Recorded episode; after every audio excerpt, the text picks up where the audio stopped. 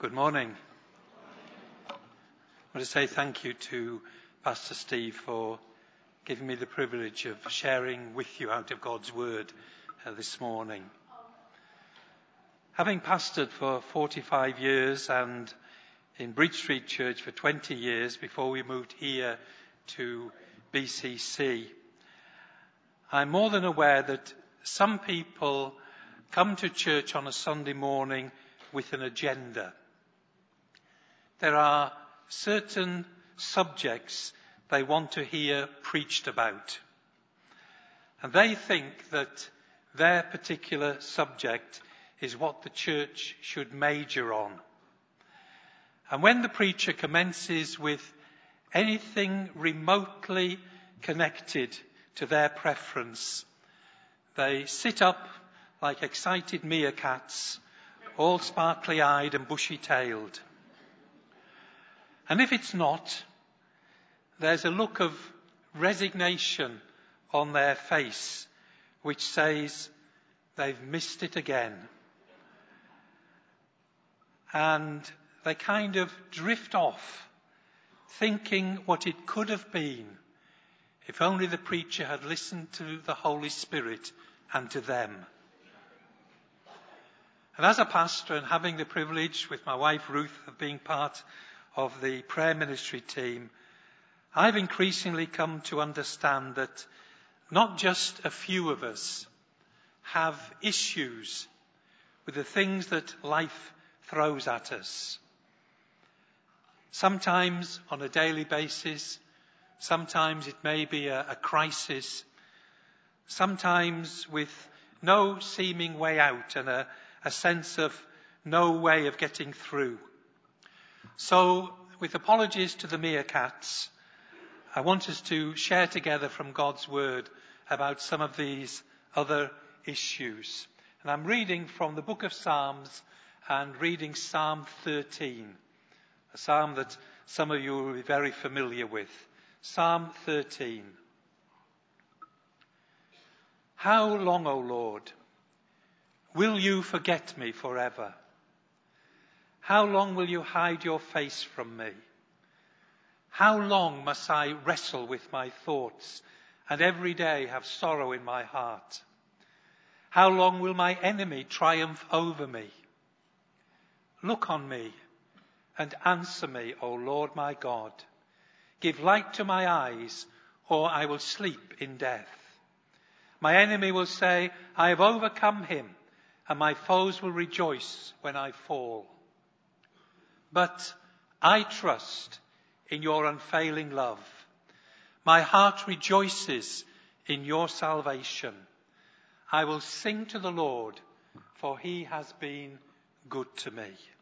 Just listen to David again, those first two verses. How long, O Lord, will you forget me forever? How long will you hide your face from me? How long must I wrestle with my thoughts and every day have sorrow in my heart? But then listen to his own response to the things that have been happening in his life and his own response to the questions he has just raised. Verse 5 and 6. But I trust in your unfailing love. My heart rejoices in your salvation. I will sing to the Lord, for he has been good to me. The tears of Jesus in the presence of Mary and Martha as they grieved over the death of their brother Lazarus. The anguish of Jesus in the Garden of Gethsemane. They give us permission and encouragement to cry out to God in our difficult times. Jesus didn't want to go to the cross. Father, if you are willing, Take this cup from me.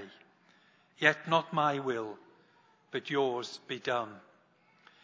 Elisabeth Elliot, whose husband was killed by some Auca Indians as he sought to share the love of God with them, and herself a woman no stranger to suffering. She wrote in her book, A Path Through Suffering, when our souls lie barren in a winter which seems hopeless and endless, God has not abandoned us. His work goes on. He asks our acceptance of the painful trust, of the painful process and trust that he will indeed give resurrection life. And here's the good news this morning, friends. One day, evil will end. Suffering and weeping, as real and as profound as they are, but for God's children, they are only temporary. Eternal joy is on its way. Psalm 119, the longest psalm in the Bible, it repeatedly connects God's word to our afflictions.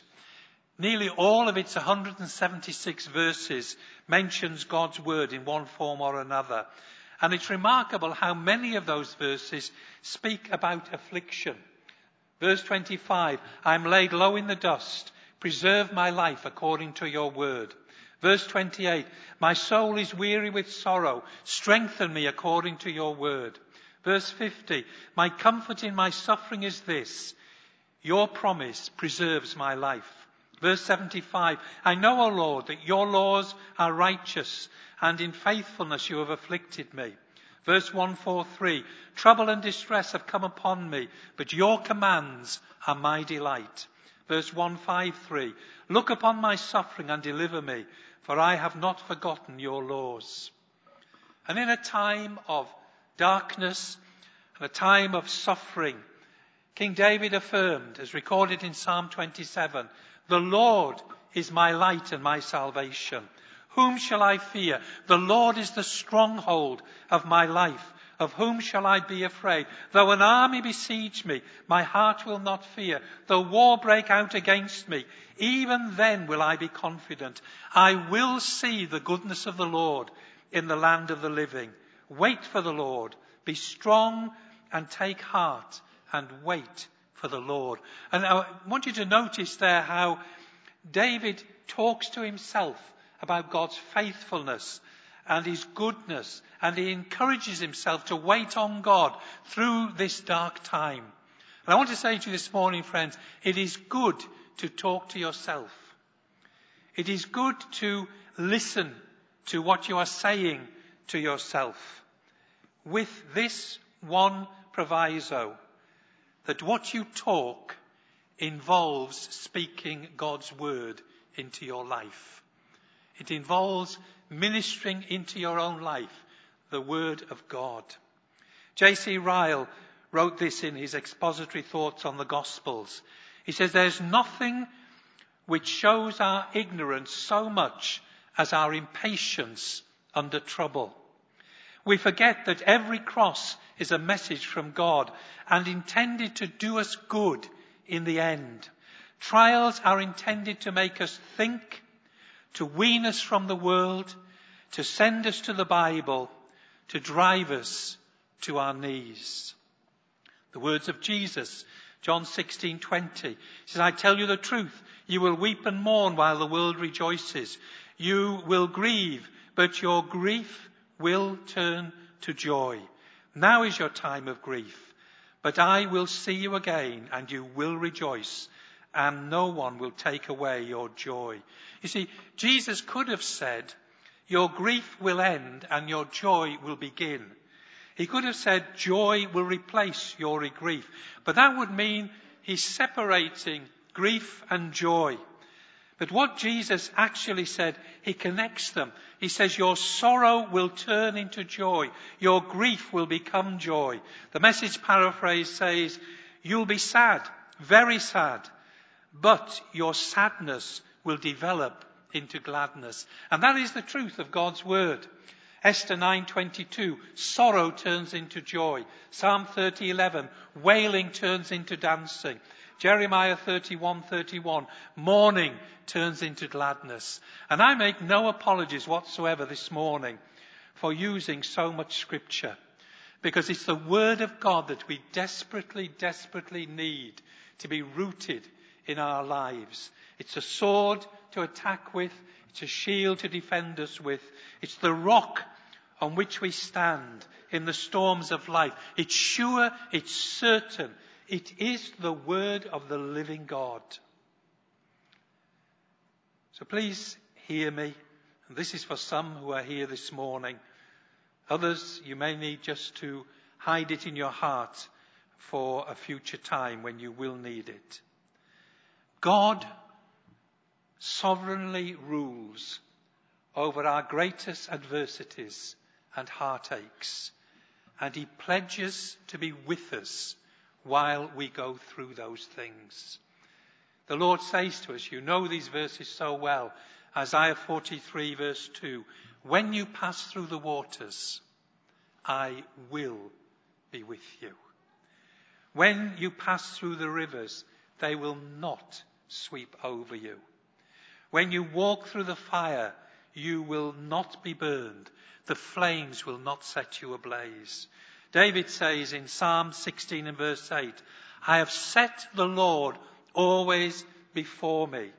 Because he is at my right hand, I will not be shaken. And that concept, I will set the Lord before me, it actually means I will recognize God's presence. He is always with me. He will never be away from me. And recognize He is there to help me in the good times and in the difficult times. God promises, you know this verse so well, Hebrews 13:5, I will never leave you, I will never forsake you. In the Greek, there are five negatives in that one verse.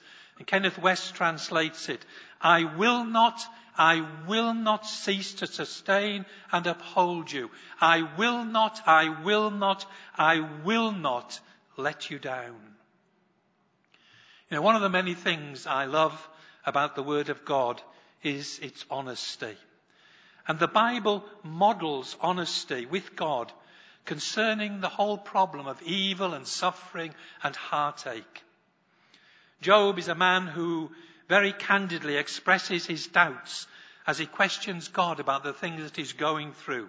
Job 7, 11, 16 and 20. I will not keep silent.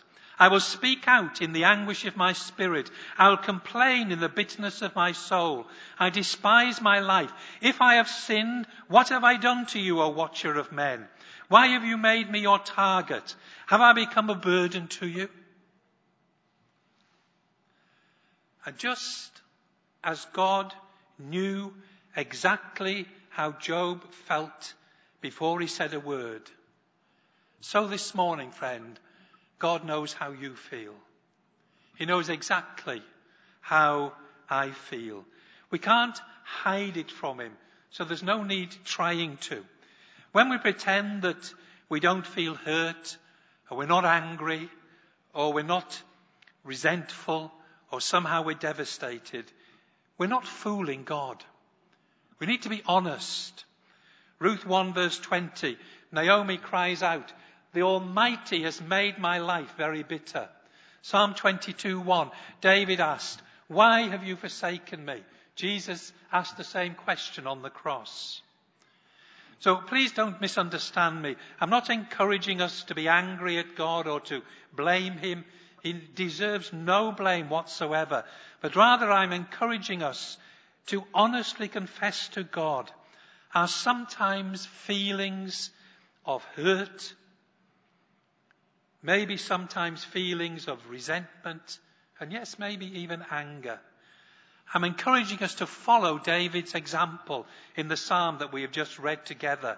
And in three verses, David travels a massive distance from the first four verses and then at the end affirming the truth of God's love to him. I find the book of Job to be one of the most challenging and insightful books of the Bible in relation to how we should deal with suffering and heartache, how we should deal with the stuff that life throws at us. There are so many lessons, valuable lessons to be learned in its pages. Here's some of them. I'm reading through Job again at the moment. Life is not predictable or formulaic. None of life's expectations and suffering's explanations are simplistic and naive, ready just to be toppled. When the day of crisis comes, we should pour out our hearts to God who can handle our grief even handle our anger. We should not turn from God and internalize our anger, although it can be deep and can be deep. But if we do that, it turns into bitterness. We should weigh and we should measure the words of friends, of authors, of teachers and counselors, finding whatever truth they might speak without embracing their errors or getting derailed by their insensitivities.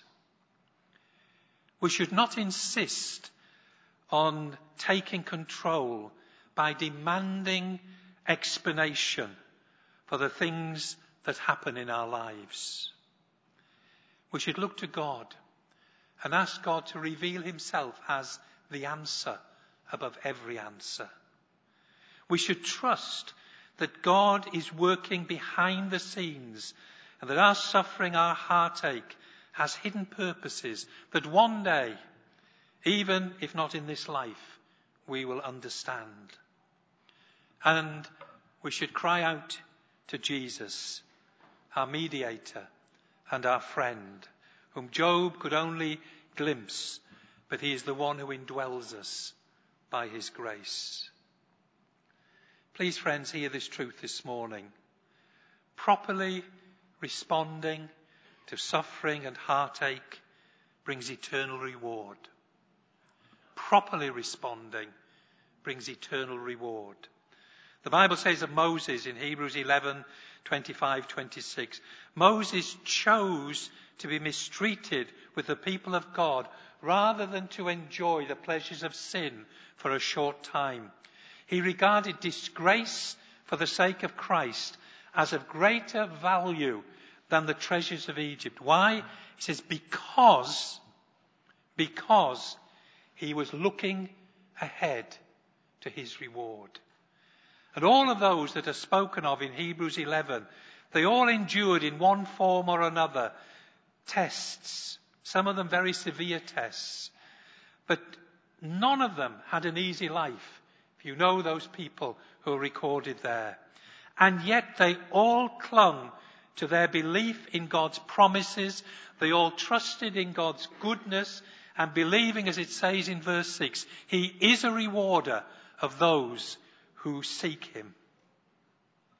You know, very sadly, the doctrine of eternal reward is one of the most neglected teachings in the Western church. It partly explains why so many people embrace prosperity teaching.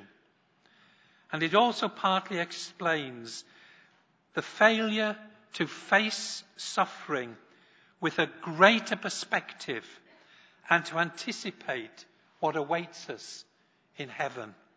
Paul says, 1 Corinthians 9:24, "Do you not know that in a race all the runners run, but only one gets the prize. Run in such a way as to get the prize. And he commands us in 2 Timothy 2 to endure hardship. And then he gives us examples. Soldiers, athletes, farmers. And each of them has a goal in mind whilst they are still enduring. A goal of victory, a goal of a crown, a goal of a harvest. And to some people here in BCC this morning, I want to say to you, God counts as precious our faithfulness in the difficult times in our lives, and He will never forget it. In Psalm 56 and verse 8, David asks God, record my lament, list my tears on your scroll. Are they not in your record? David believed that the things that life threw at him and the things that he went through, that God counted it as precious. So precious that God kept an account of every tear. And that gives very special meaning to the promise in Revelation 21:4 that God will wipe away every tear from his children's eyes. Please hear me, friends. Our tears are recorded in heaven's books. God is keeping track of the pain behind those tears, and He will deal with them. So let me begin to come to a close by sharing about what for many people is one of life's most difficult issues to face. In fact, it is so difficult that for some people, they won't even talk about it, even though it is life's greatest certainty. And life's greatest certainty is death. And I know it's not something we often talk about, and I know you're thinking, I really don't want to hear this this morning, but here it is. From the beginning of creation to this present time and beyond, unless Jesus returns, this is certain, friends, we will all die. Tell the person next to you, you're going to die.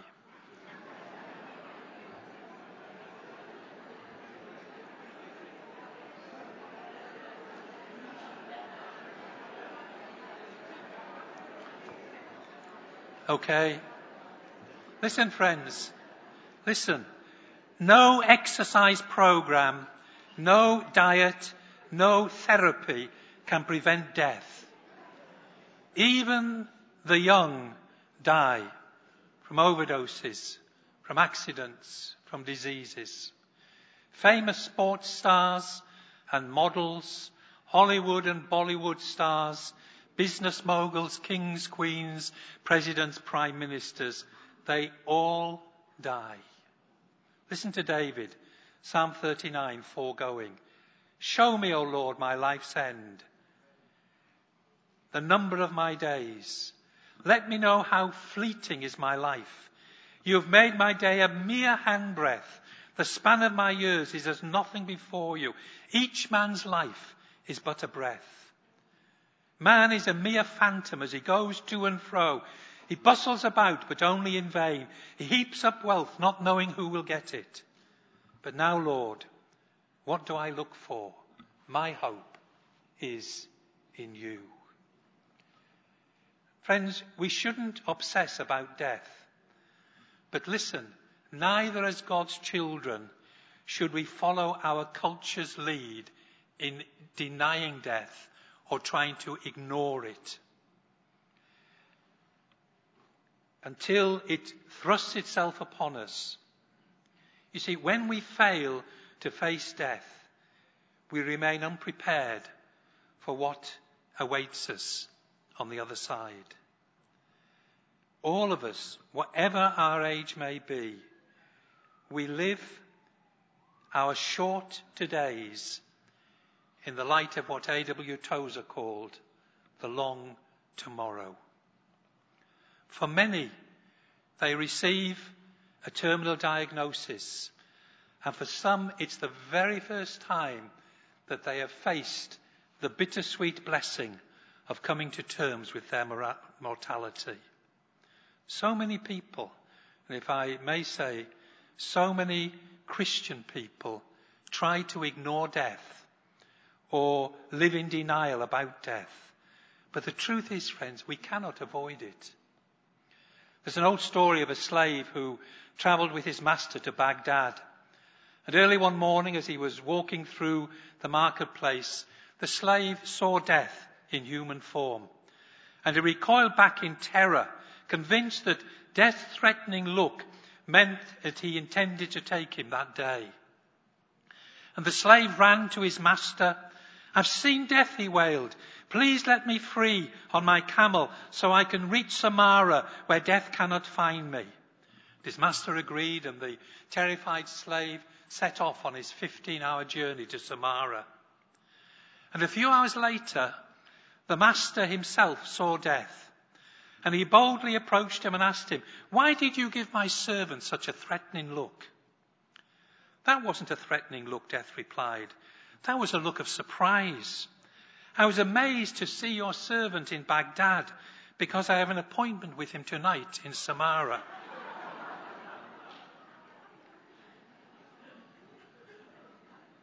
Now, of course, we know it's our righteous master and not death who has the power to call us home at his appointed time.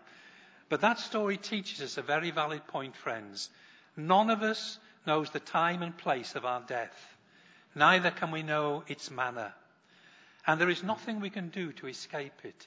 Ecclesiastes 8:8 puts it like this: No man has power over the wind to contain it, so no one has power over the day of his death. And friends, the statistics are clear. 100% of people die. But here's the truth. Wise people live in the light of death's certainty. You see, the last thing that most people want to think about is actually the last thing that they'll do, and that is die. But it's the last thing they want to give thought to. In the oldest psalm, Psalm 90, verse 10 and 12, Moses wrote these words The length of our days is 70 years, or 80 if we have strength, and yet their span is but trouble and sorrow, for they quickly pass and we fly away. Teach us to number our days aright, that we may have a heart of wisdom. Just yesterday, I read this in my Bible reading. Man's days are determined. You have decreed the number of his months and have set limits that he cannot exceed. You see, as Christians, we get two opportunities to live on earth. The first one begins and ends. It's just like a, a dot. And the second opportunity is like an infinite line extending on forever. Every one of us sitting here this morning is living in the dot. But if we're wise friends, we live for the line. 2 Peter 3:13 in keeping with God's promise we are looking forward to the new heaven and the new earth, the home of righteousness. And there's just two things that stand between where we live now and that marvelous world where we will live together. And those two things are death and resurrection. Friends, if we never died, we will never be resurrected. We'd never enjoy that glorious eternity with Christ and our spiritual family. So while death is, as Paul very clearly says, it's an enemy, it's part of sin's curse, because of Christ's death and resurrection, it's simply the dark passage through which we enter into the brilliance of never ending life. I can't stress this enough, friends. We really do need a biblical and right perspective on death. We need a biblical and right perspective on death. Death is not the worst thing that can happen to us. For us as God's children, death leads to the very best. You see, to die apart outside of Jesus Christ is the most terrible thing that could ever happen. It means the end of all opportunity, the end of all hope. But to die loving Christ, living with Him as Lord and Saviour, means spending eternity with God. That's what Justin Martyr meant when he wrote to his persecutors way back in AD 150. He said to them, You can kill us, but you can't hurt us. Dying is far better for the Christian than doing evil. It's much worse to deny Christ than to die. And you see, at death, sin will end, and we will be with him forever. Now, having said all that, our grief at death is real and it's deep. Ruth and I were at my mother's bedside when she died. We were at my sister's bedside when she died. We were at Ruth's mother's bedside when she died. And as a pastor, I have been at the bedside of babies, been in ICU, with the baby, and the support machines had to be switched off. Been with a baby who only lived for 47 minutes. I've been with young people and middle-aged people and older people when they have died. And the Bible assures us and it assumes that people will grieve. Job grieved unbearably when he lost his ten children. The widow of Nain grieved at the loss of her son and received compassion from Jesus. Men stoned Stephen to death, and even though his friends knew that he was far better off with the Lord, it didn't stop his friends from mourning their loss. Acts 2, Acts 8 verse 2 says, Godly men buried Stephen and mourned greatly for him. It's abnormal, friends, not to grieve when loved ones die. You see, death isn't a natural part of life as God intended it. Death is the unnatural result of evil. And yet, God has removed the sting of death through Christ's death and resurrection. And that explains the appropriate sense of peace and triumph that so often accompanies the funeral of a Christian. This is what the Bible says. We do not want you to be ignorant about those who fall asleep, those who die, or to grieve like the rest of men who have no hope. As a pastor, I've conducted many, many funerals of Christians and of non-Christians. And as you look out into the congregation, I want to tell you this, friends.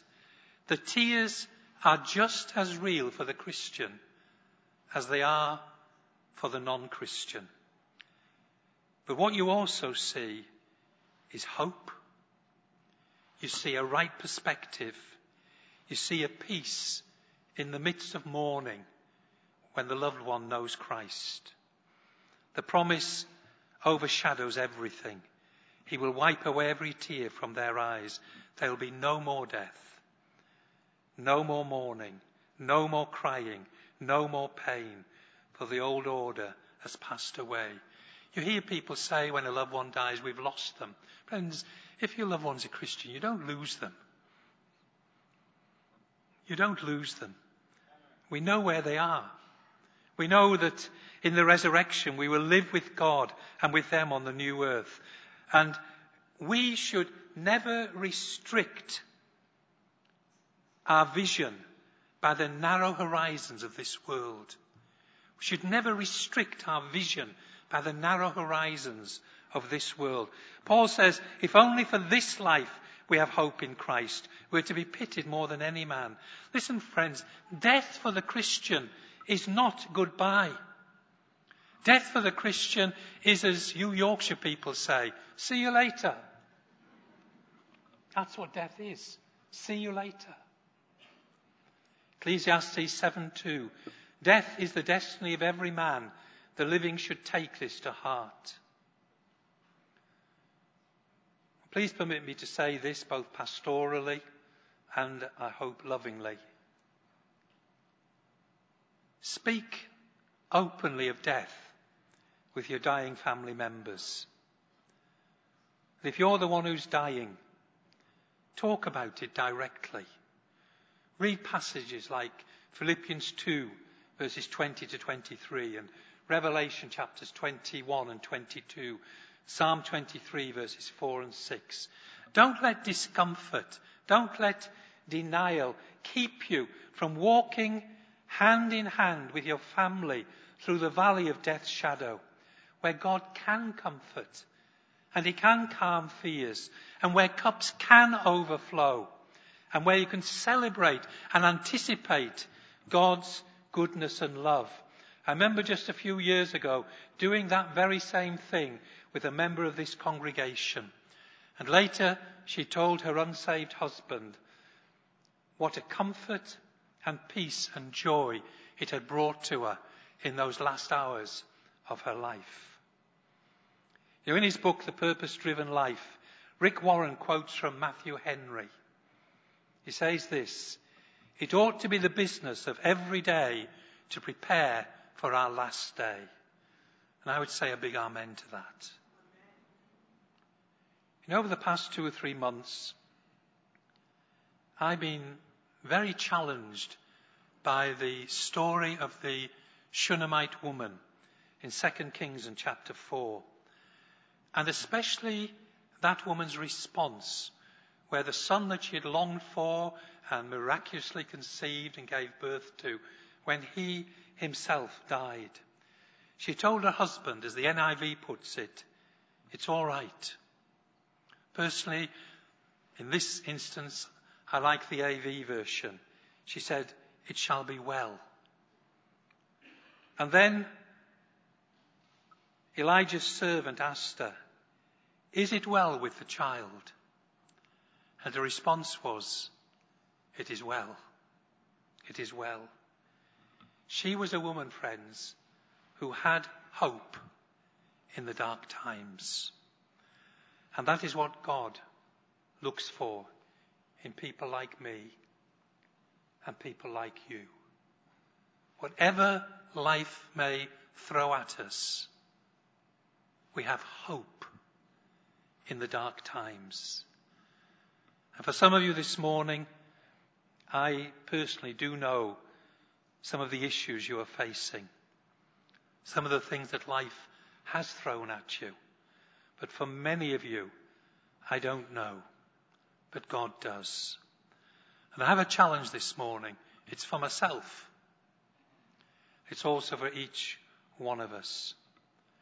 Whatever it may be, however long has been the struggle, however dark it may be for you, however many tears you have shed, and however many prayers you have prayed, please hear me, friends. There is hope in the dark times. There is hope in the dark times. And here's the challenge. It's to me, it's to all of us. Can we this morning, right here, right now, respond with the words of the Shunammite woman? We may just choose to say them quietly within. We may choose to whisper them.